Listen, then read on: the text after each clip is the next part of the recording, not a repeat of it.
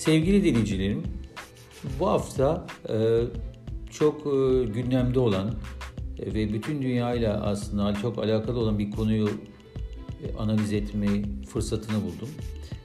Demokrasinin sorunlarıyla alakalı bir analiz yazısı yazdım.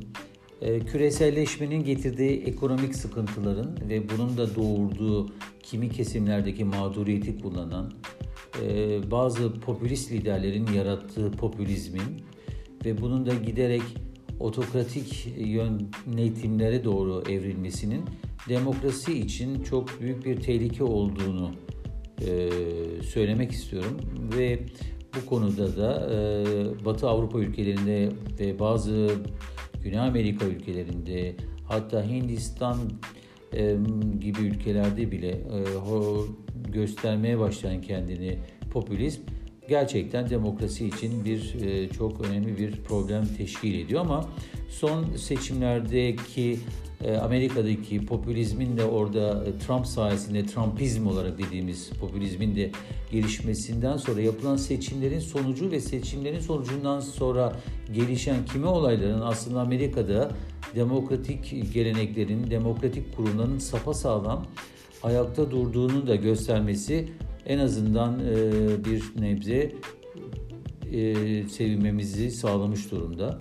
E, bakalım e, demokrasi e, kendisiyle alakalı problemlerin çözümünde nereye kadar gidecek? Bu yazımın e, başlığı demokrasi özgürlüktür. 2 Aralık Çarşamba.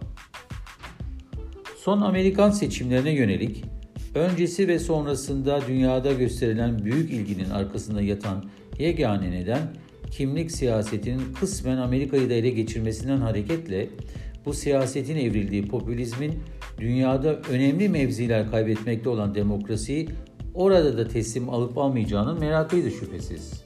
Elbette ki Trump ve Biden'dan herhangi birisinin seçilmesinin dünya çapında yaratacağı farklı, belki de karşıt sonuçları olabilecek olası ekonomik ve siyasi değişikliklerin de çok yakından incelenmesi bu ilginin arkasındaki ikinci neden olabilir.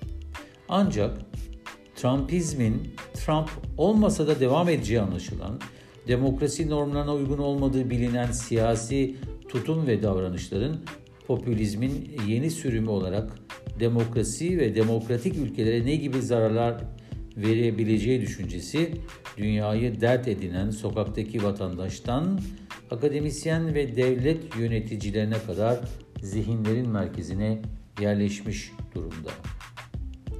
Küreselleşme ancak ve ancak küresel sermayeye sahip olanlarla ticaret yollarının başında bulunan kesimleri daha da zenginleştirip fazla artmayan pastada göreceli olarak dezavantajlı duruma düşen geniş halk kesimlerini ise mağdur kılarken bir de göçmenlerin yerel insanların işlerini ellerinden alma tehlikesi bu yığınlara kendilerini koruduğunu iddia eden popülist liderlere sığınmaktan başka bir yol bırakmadı.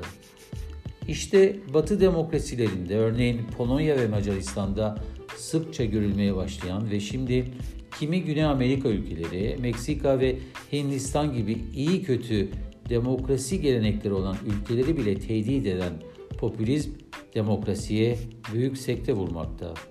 Yanı sıra bu durumdan faydalanmak isteyen aşırı sağcı ve ırkçı siyasi partileri başta Fransa olmak üzere kimi gelişmiş Avrupa ülkelerini etkilediği de bir başka gerçek.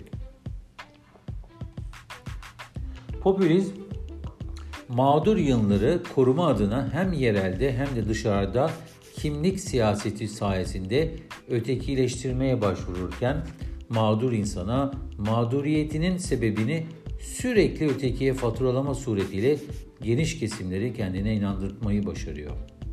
Bu filmin ileri versiyonlarının yakın tarihte neden olduğu büyük yıkımlarını hatırlamamız da bir yerden sonra bir mana teşkil etmiyor maalesef.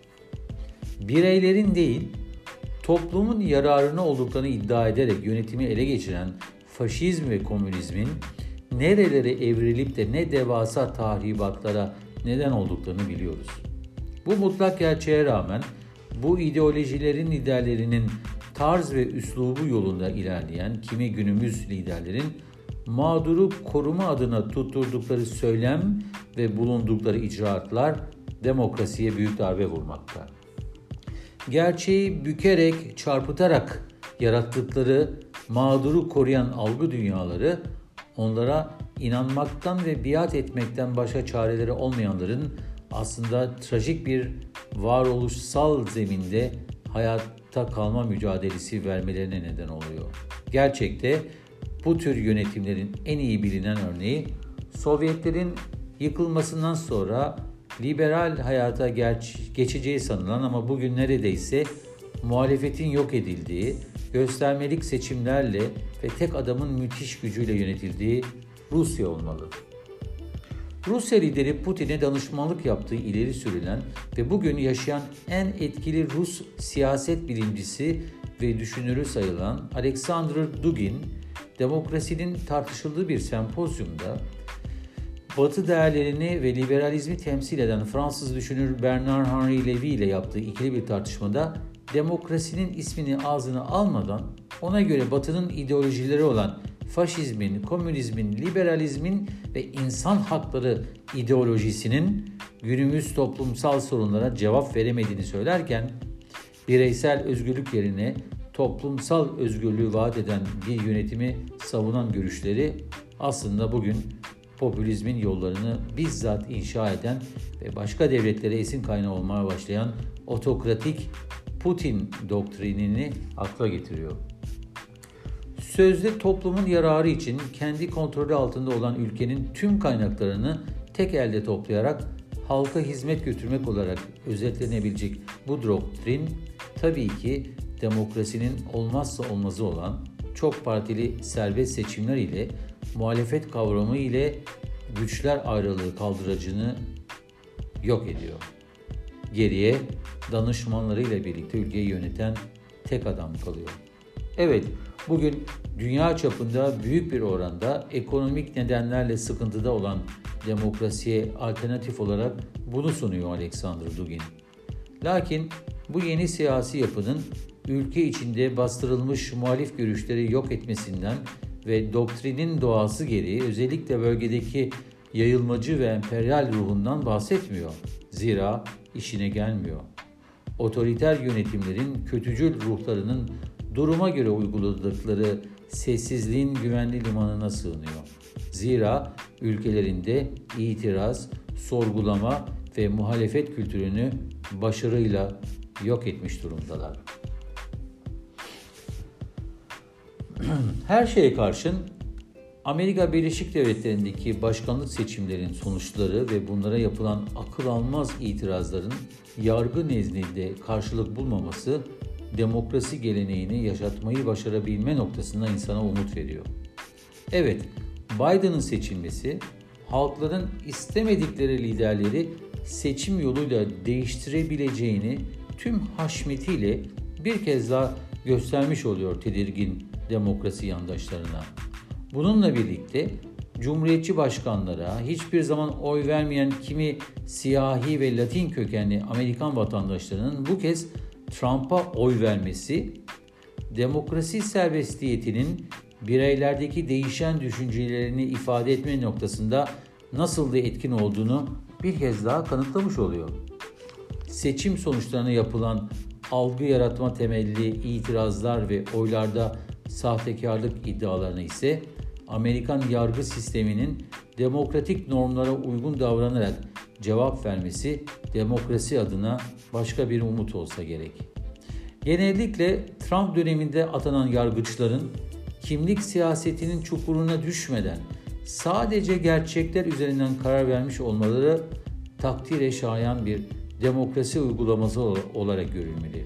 Yargıçlar, bürokratlar ve kimi cumhuriyetçi valiler başkanları Trump ve yardımcıları tarafından yaratılan algı çalışmasına rağmen görevlerini doğrular üzerinden yerine getirerek demokrasiyi korumuş oluyorlar. Demokratik kültür ve geleneklerinin yerleştiği ülkelerde popülizmin saldırılarına ve demokrasinin kendi içindeki kimi sorunlarına karşın doğrudan sapmak istemeyen devlet yöneticilerinin demokrasiyi yaşatmak istemeleri takdire şayan bir insanlık refleksi olmalı. Amerikan devlet mekanizması bu sınavdan demokrasi adına büyük başarıyla çıkmış durumda. Evet, bugün demokrasi kendi içinde yarattığı popülizm ile otokratik yönetimlerin tehdidi altında var olma savaşı veriyor belki de. Mücadeleyi kaybederse özgürlüğümüzü de kaybedeceğiz. Tehlikenin farkında mıyız?